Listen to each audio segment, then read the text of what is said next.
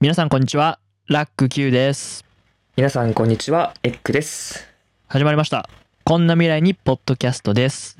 この番組は現役大学生2人が普段は深く話す機会が少ないけれど生きるために必要な社会、政治、経済といった話題を真っ向から話し合っていく番組です。久しぶりですけれども、今回のはい近況時事は、えー、女系天皇に付随して思うことです。なんで、歯切れ悪いな、なんか。はい。はい。えっと、皆さんね、えっと、今、どれくらい興味があるかわからないんですけれども、まあ、天皇家というものが日本にはありますよね。だえっと、天皇は憲法で国民の象徴であるというふうに定義されていて、まあ、今でも宮内庁の管轄で、えっと、内閣の助言と承認をもとに国事行為のみを行う人たちということでいますね。最近で言うとあれですよね。え秋篠宮家の次女の眞子さまが小室圭さんと結婚して、眞子さまから眞子さんになったみたいですけど、そうですね。はい、なんかちゃんと新聞もそういうルールわざわざ言うみたいだね。うん。っていうのが面白かったなと思うんですけど、まあ、そういうことで、今、えっと、天皇家の後継者に関する問題が、時々話に出ますよね。うん。知ってますか？まあ、知ってますかっていうか分かりますよね。その、えうん。今、と、今の天皇の、えっ、と、子供が、愛子様っていう、うんまあ一人、ということなんですよ、今。うんうん。だから、次の天皇をどうするかっていうことを、今まだ決めきれていない状況なんですよね。うんまあ決めきれていないっていうか、現状でいくと愛子様は天皇にはなれないっていうことなんですよ。なんでかっていうと、えっと天皇は男系であるということが定められていて、えっと、基本的に、えっとね、女の天皇がダメなんじゃなくて、女系になっちゃうのがダメなんだよね。うん。そこがなんか複雑なんですけど、えっと、なんだっけ、愛子様が天皇になるのは大丈夫なんだけど、それは男系、お父さんが天皇だから OK。うん。だけど、その愛子様の子供は天皇になれないんですよ。なぜかっていうと、それはお父さんが天皇じゃないから。うん。うん。男系女系っていうのは、えっと、要するにお父さんが天皇の人じゃないと天皇になれないっていうルールですね。うん。うん。だから、これまで歴史上女の天皇っているんですけれども、その人も必ずお父さんが天皇で自分の子供は天皇にならない。大体兄弟、弟とか、あるいは違う、えっと、ちょっと離れた人が天皇を引き継ぐっていうことになってる、うん継承するっていうことになっているそうです。うんで、ちょっと、まあさすがに、すごい、これ、この問題ナイーブなんで、私も驚、恐る恐る喋ってますけど、はい。私が言いたいのは、え、愛子様が天皇になるべきだとか、ならないべきだとか、まあ、女系天皇の根本に賛成反対だっていうことではなくてですね、うんあの、いわゆる女系天皇に反対してる活動をしてる人たち、主張してる人たちっていうのがいるんですよ。男系をこれから守りましょうって、愛子様に、まあ仮にさせたとしても、その子供には絶対天皇を、にはさせちゃいけないみたいな。だから足りなくなったとし、いなくなったとしたら、もともと、もともと天皇家の宮家に属していた人たちを皇籍に復帰させるみたいな手段を取って、うん。うん。えっ、と、天皇の男系を引き継いでいくべきだっていうふうに、まあ、主張してる人たちがいて、まあ、そこの良し悪しは別に今、俺がどうこういうことではないかなと思ってるんですけど、俺がもっと今話題にしたいところは、やっと本題に来ましたけど、うん。そういうふうに主張している人たちが、その男系がずっと続いてる、日本はずっと男系が、男系の天皇が続いている、これは歴史だ、伝統だっていうふうに主張している資料で、神武天皇、初代天皇の神武天皇から今の天皇に至るまでずっと男系ですっていうふうな紹介をしてるんですよ。ただ、まあ、日本史の知識を、日本史ね、高校で履修したぐらいの私でも、なんとなくわかるんですけど、神武天皇って、神話の登場人物なんですよ。日本書紀とかにしか出てこない、要するに、はっきり言ってしまうと、実在してるかどうかがかなり怪しい。というかまあ、いないというふうに見るのが、一まあ、通説というか、おそらくいないであろうというような、伝説上の人物なんですよね。で、うんそれを含めて、伝統とか歴史とかって言って、今の天皇までつなげると、なんか根拠として、弱い気がしちゃうし、俺は正直それを、その資料を見たときに、なんか、急にうさんくさく見えちゃうんですよ。その、そういう人たちの主張が。なんか、この人たち現実、その神話と現実をごっちゃにしちゃってんのかなみたいな風に見えちゃう。正直言うと。見えちゃって、それがね、気になったんですよ。で、やっぱそこって含めなきゃいけないのかなっていうような疑問があって、なんでかっていうと、えっと、実在が確認されている天皇、もうこの人はもう神話じゃなくて絶対にいるだろうっていうふうに考えられている天皇が、まあ、いて、それが慶太天皇っていう4世紀ぐらいですかね。ちょっと待ってください。えーっと。そうですね。えーっと、4世紀から5、えーっと、5世紀か。5世紀の天皇が、えっと、いるんですけど、その慶太天皇。この人は、まあ実在してるだろうと。いうことが確認されていて、そっから数え、そっから主張してもいいじゃんって思うんですよ。わかりますか？言ってること。なるほどね。んそう。そのなんか、論理的に根拠として使うんだったら、伝統とか歴史を根拠に使うんだったら、わかるとこちゃんと証明されてるところから使えばいいと思うんですよ、俺は。で、仮に携帯天皇から数えたとしても、どうやら世界で最も長く続いている王朝になるらしいんですよ。だから別に問題ないんじゃないですかって思うんですけど、だからその、別にアドバイスっていうか、俺はその携帯天皇から主張してる人の方が、なんか納得できるっていうか、ああ、確かに、あずっと男系だったんだって思うけど、その神武天皇から続いてるんですよって言われると、あこの人、歴史分かってんのかなって思っちゃその、そこで、こう、根拠として、本当に実在してるかわからない存在が出てくることで、う。うん。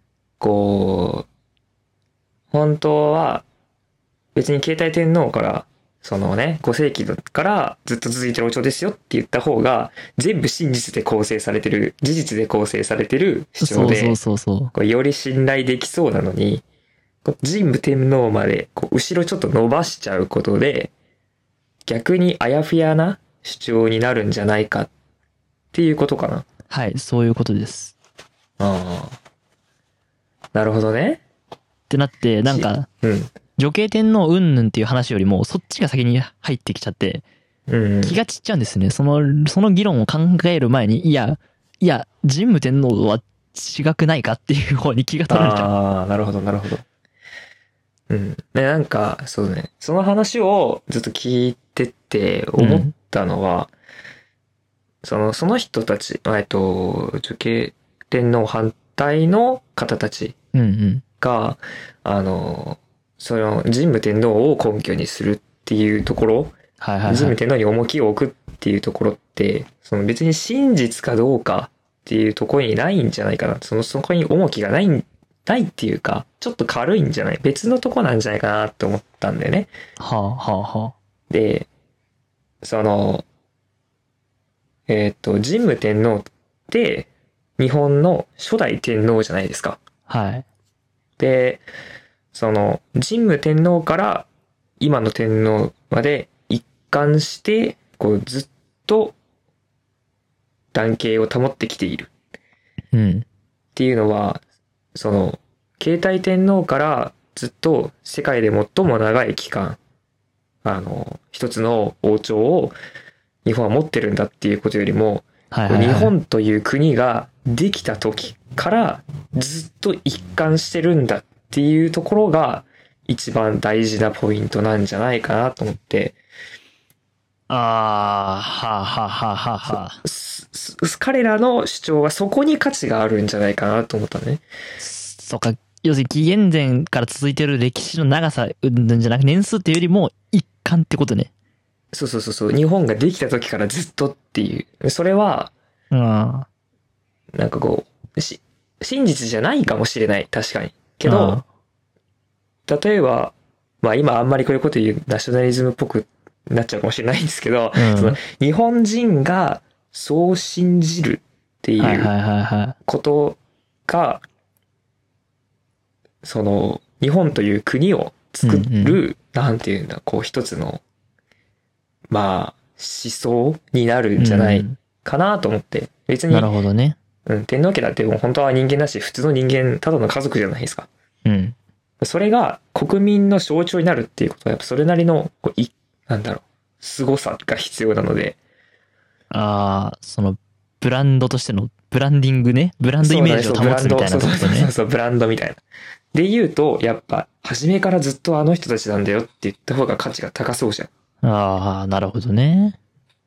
たし、またな、そうかなるほど。うん。まあ、そうですね。そう言われると、まあ、筋は通るかなとは思うんう。け、ど、じゃあそれを飲み込んだ上で、そういう人たちの主張を聞くと、でも、結局、ぜその前半部分がさ、神武天皇からしばらくの天皇が神話にしか登場してないうんうんうん人なんでさ、うんその、うん、うん、何、嘘じゃん？その、その根拠として言われると、うん。まあ、うん嘘なんかもね。うん。でもさ、続いているんですって言ったらさ、それはなんあ、か、うさ、うさんくさいし、でも続いているそうですってなっちゃったらさ、それはそれでパンチとして弱いじゃん。確かにね。確かにね。うん。続いているんですって言うと確かにこう、あたかも、本当に観測された事実みたいな感じになっちゃうもんね。そう。で、知らない人が、知ら、逆に知らなければそれ気にならないと思うのよね。うん。知らなければ、あ、神武天皇から続いてるんだっていうふうに思うと思うんだけど、それはそれでどうなのって思うから。だって考古学的には怪しい人たち。そうだね。そう。だって、つつまり、神武天皇からて日本は続いてるんだってっていうのを信じるっていうのは、ゼウスが世界を作ったんだよっていうのを信じるのと、なんか事情としては同じレベルに行っちゃうかなと思って、うんうんうんうん。そうなると、やっぱりなんかね、気が散っちゃうんだよ。その女系天皇の問題よりも。そもそも今日本って政教分離をしなきゃいけないってなってるはず。うんうんうん。だからその神社とかに行くのがね、どうなんだとかって話がされてるのに、仮にじゃあそれ神武天皇から続いてるんですっていう思想の部分で、女系天皇がダメだっていう方、いうように、政治が決まってしまったら、それって政教分離できてるのかなってちょっと気になる思う。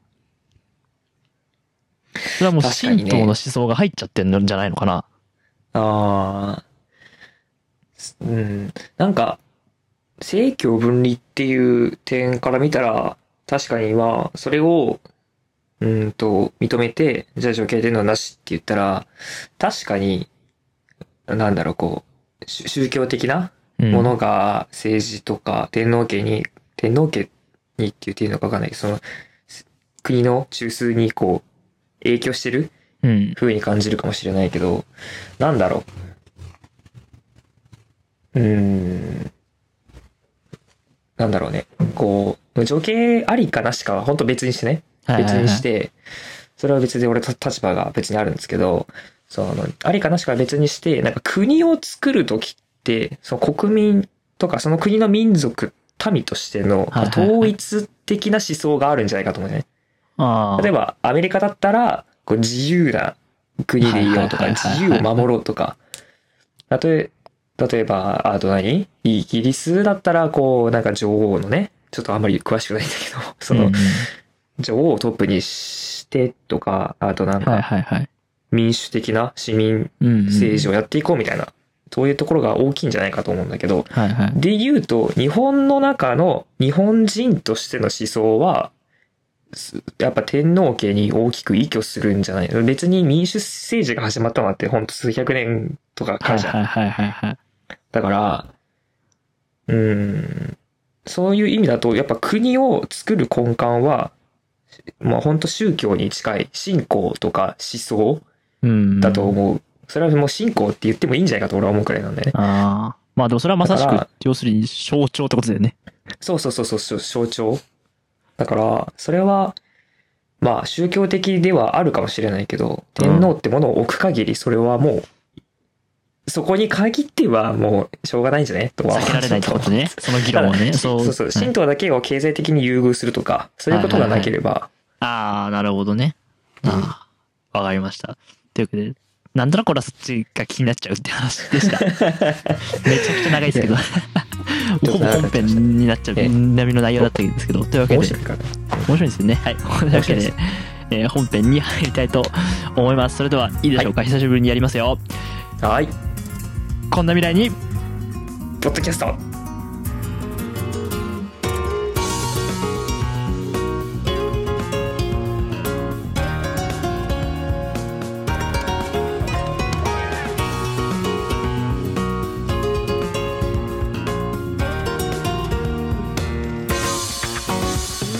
い、えー改めまして、ラック Q です。エッグです。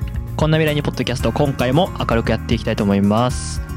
今回のテーマはですね、えー何回かに分けて話すかもしれないですけど、大きなテーマで言うと、衆議院議員選挙です。はい。はい。えっ、と、先に申し上げておくと、これはですね、今回はちょっと時間で区切って何本かに分けてお届けするつもりです。理由はですね、ホットな話題なんで、なるべく早く出したい。それだけです。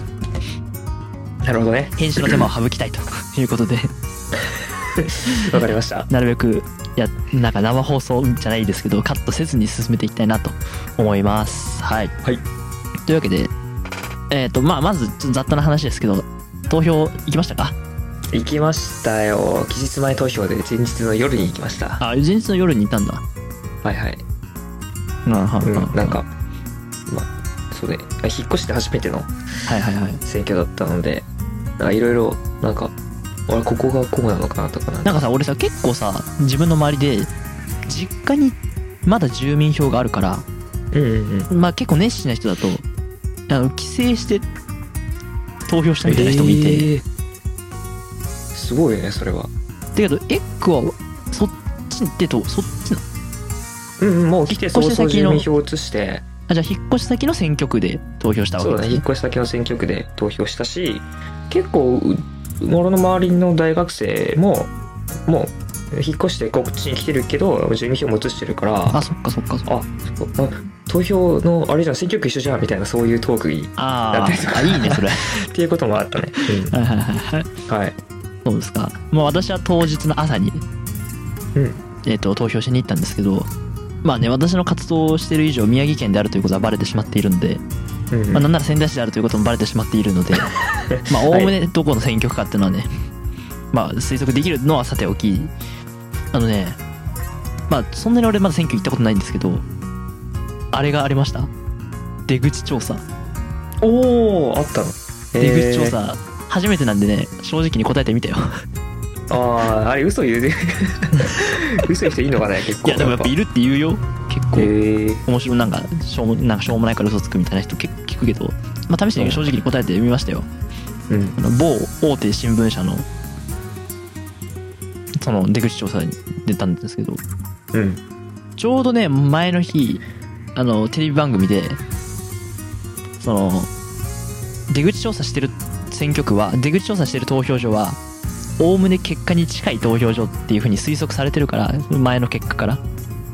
だからそこで選ばれてるみたいなのを聞いてあじゃあうちの地区ってなんかす 世論を反映してるバランスのいいあ選挙区なのかなとか思ったりしながらまあ、ね、答えたんですけど、あはい、そんな衆議院選衆院選が終わってですね、まあ結果はさておきなんですけど結果はねいろいろあってどっちかっていうとやっぱマスコミが想像していたマスコミの報道以上に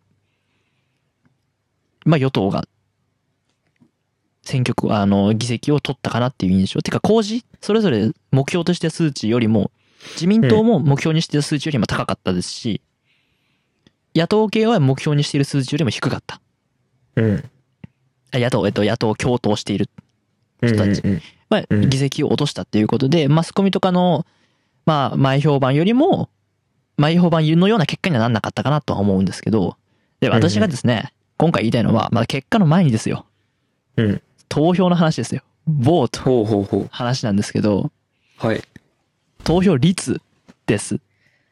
投票率ね投票率ですよ。えっと、投票率なんですけど、えっと、ちょっと Yahoo ニュースから引用させていただくと、はい投票率は55.93%。で、55.93%。前回が過去2番、えっ、と、か下から、あえっ、と、過去2番目の低投票、要するにワースト2位になったのが前回なんですよ。うん。それが、えっ、と、53.68%。まあ、要するに、まあ2%ぐらい増えたっていうことなんですけど、まあ、正直言うとですね、選挙結果云々よりも、俺はこの投票率に、がっくりしたね。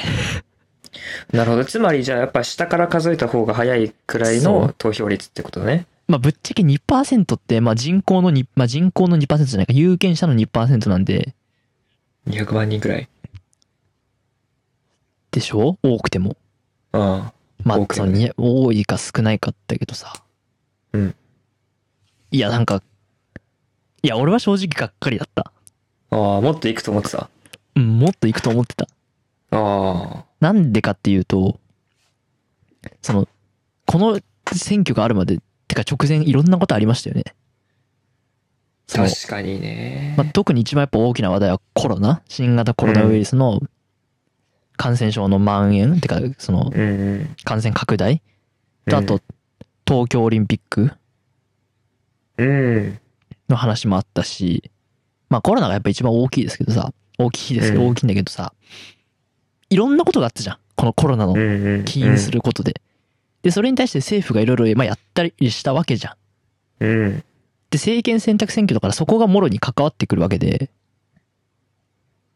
どっちがいいとかいう以前に、その、要するにさ、自分たちの生活がやばい、自分たちの生活が不安定な時ほど、政治に興味って向くもんだと俺は思ってたの。うんうんだってね、簡単に言えば自分たちの利益のために選挙に行かないとっていう、都合、自分たちにとって一番いい政党に投票して自分たちの生活をコロナだけど不安定な中で政府とか国に助け、助けてもらおうというか、やっていこうっていう気になるもんだと俺は思ってたのよ。うん。うんうんうん。でも2%でしょだってちょっと前には67%とかだった年もあるわけで、ああ。なんか、大丈夫？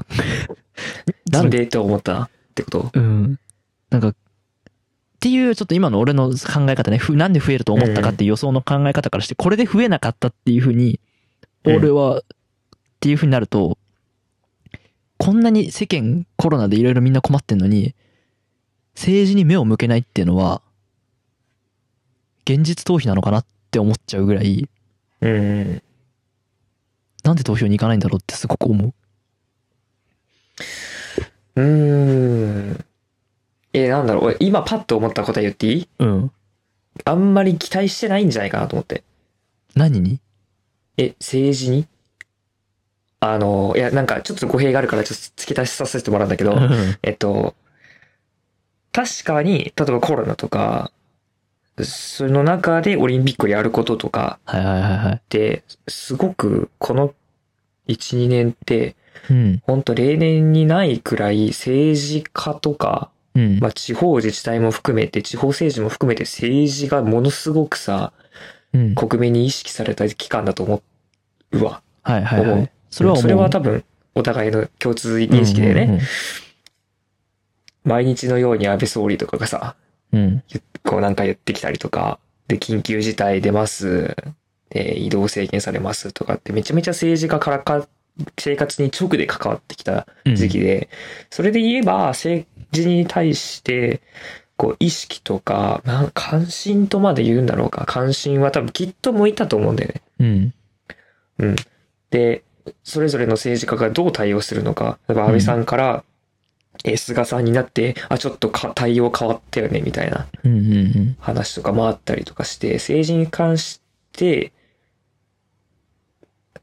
こう、目は向くようになったと、注目は向くようになったと思うんだけども、うん。いざ選挙になって、じゃあ、はい、えっと、自民党がこれからもコロナ対策していきます。経済対策していきます。あるいは、野党が連合してやっていきます。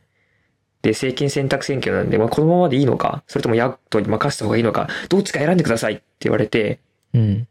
パッと公約とかもね、合わせた主張とか見たときに、うん。どっちを取っても、あんまり状況って変わんなくね？って俺は思ったの。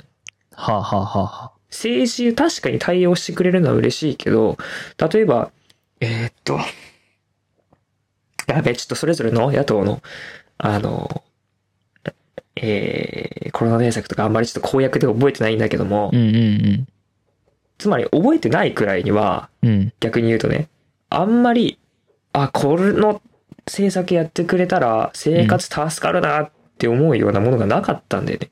はいはいはい。だから、ってことを逆に言えば、どっち選んでも変わんないので、投票しようがしまいがあんまり意味ないんじゃないかなっていう考えは俺の中にちょっとある。うんうんうんだから、それを投票率低いのは、すなんか何かを変えよう、政治で何かを変えようってみんなが思ったわけじゃない。政党を変えようとか、うん。うん。このままで行こうとかって強く思ってるわけじゃない。どっちでもいいよっていう意味なのかもしれないなと、はあ。僕は思いましたけど、どう、どうです？どう思いますか？その考えについて。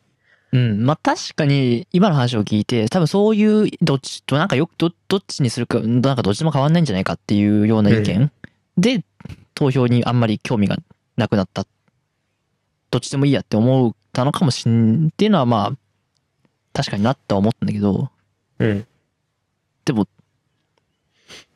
その見方を逆にそれを変換すると、うんうんうん。そのどっちでもいいやって思って投票しに行かないって、それってやっぱ権利の放棄だよね。まあ確かにね。だし、ある意味、全く言ってることが違うわけじゃないじゃん。イコールにはなってないわけじゃん。野党と与党の言ってることが。うんうんうん。例えば、めちゃくちゃわかりやすいところで言うと、コロナ対策はまあ、仮に2回やってたとしても、例えば、夫婦別姓をどうするか。うん。とかっていう違いがあったりするっていう中で、その多少の差異がまあ何個かあるところで、あれをでもなんとなく一緒かなっていうふうに思って、じゃあどっちでもいいやって権利を放棄してしまうのは、それは、要するに選択する自由があって、違いを見つけて投票しに行くっていう、その自由からの闘争ですよね。確かにそうかもしれないですね。うん。一番ね、俺がまあ悲観的に考えちゃうのは、そこはちょっとある意味陰謀論というか、そんな、そんなもんじゃないよっていう人がたくさんいると思うんですけど、俺がなんとなく若者として実感として考えてるのは、うん。なんかどっちでもよくわかんないからいいやってなると、考えなくなるじゃん。うんで、考えなくなると、当たり前ですけど、考える訓練しないとさ、本当の問題に直面したのがわかんなくなるよね。うんうんうん。ってなると、考えることまで放棄し始めると、後で取り返しのつかないせんことになってても、それにすら気づかない。要するに一緒になる範囲がだんだん増えていっちゃう。なんか、うん、どっちでも変わんないんじゃないっていうふうに思う範囲が増えていけば、大きな間違いを犯した時に気づかないことになるじゃん。うんうんうん。あるいはその選挙に行かないってことになっちゃう。そういう決定的な違いがあった時に。ような気がしちゃって。でもそのコロナっていうそのホットトピックがあってもやっぱり行かない人は行かないのかって思った時に、あ、なんか、もう、やばいのかなって思った。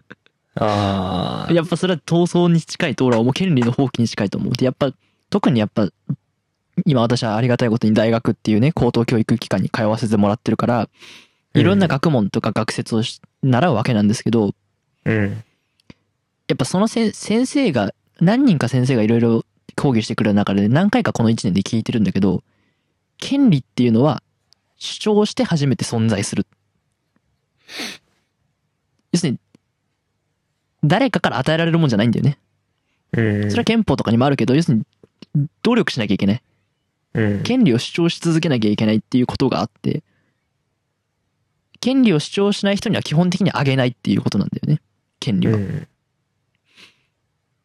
だから、いや、だから考えてるのかもしれない。考えた上でどっちかわからなかったからめんどくさいから選挙に行かないっていう風になるかもしれないけど、でも、選挙に行って投票率を上げるっていう行為以外で、考えてるかどうかをね、証明するの難しくないですか？まあ、確かにね、その、まあ政策云々以外にも投票に行くことはやっぱね、その、どっちに投票するかって決めなきゃいけないからね、自分何か書かなきゃいけないから、そうそうそう。そうなるとやっぱ考えるよね。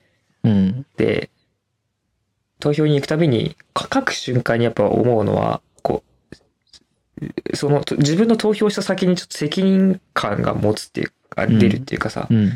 自分が選んだ、もし本当にその候補が当選したり、政党が政権を取ったら、うん。自分たちが選んだんだっていう責任を、こうなんかその一端を持つような感覚になるから、うん。投票しないっていうことはそこから逃げるっていうことでもあるかもしれないなぁとも、確かに今聞いてて思ったから、なんだろう。まあ投票に行くに越したことはないけど、はい。で、うん。なぜ投票に率がそんなに高くないかっていうのは、どうなんだろうね。っていうことで、もう30分なんですよ。ちょっとまだ投票率の話続けたいと思うので、次回、はい投票率の話から入りたいと思います。はい。はい。というわけで、今日はここまでになります。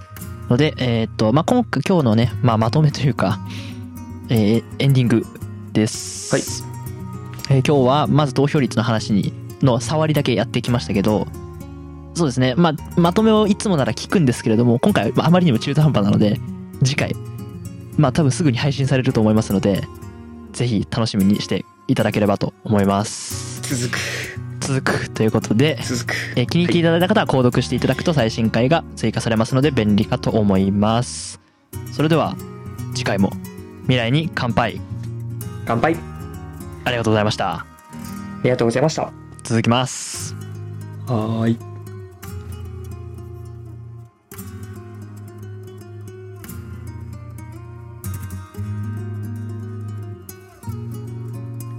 こんな未来にポッドキャストお聞きいただきありがとうございました。この番組ではご意見ご感想を募集しています。番組サイトのお便り投稿フォームからご応募ください。番組サイトは lacradio.net ラクラジオ .net です。最新情報はラクラジオ広報のツイッターにてお知らせしています。ぜひフォローしてください。皆様からのご応募お待ちしております。